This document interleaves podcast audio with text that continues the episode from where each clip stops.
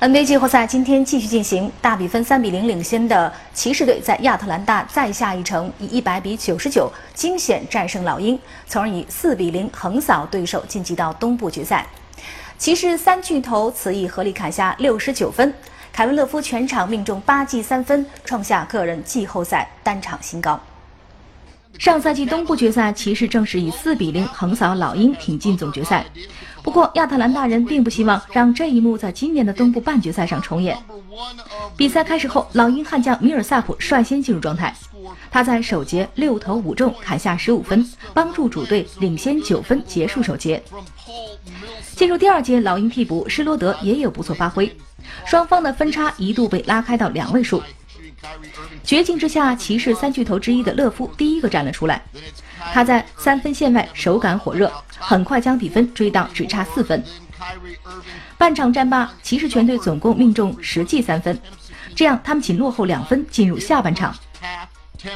第三节开始后，骑士火热的手感并没有褪去，勒夫又一次在三分线外如法炮制，帮助客队紧咬比分。艾申此役砍下全队最高的二十七分，其中更是命中了八记三分，刷新个人季后赛单场新纪录。面对克利夫兰人的三分雨，老鹰并没有畏惧。施洛德在末节一上来连得五分，让亚特兰大重新占据主动。不过，欧文和詹姆斯此后接连用得分还以颜色，帮助骑士重获领先。中场前三十九点二秒，小皇帝面对米尔萨普的贴身防守，强行命中三分。此时客队已经领先四分。随后的时间里，老鹰凭借施罗德的快速上篮破进比分。但在关键的最后一攻中，施罗德的上篮被詹姆斯按住，形成争球，双方不得不用跳球决一胜负。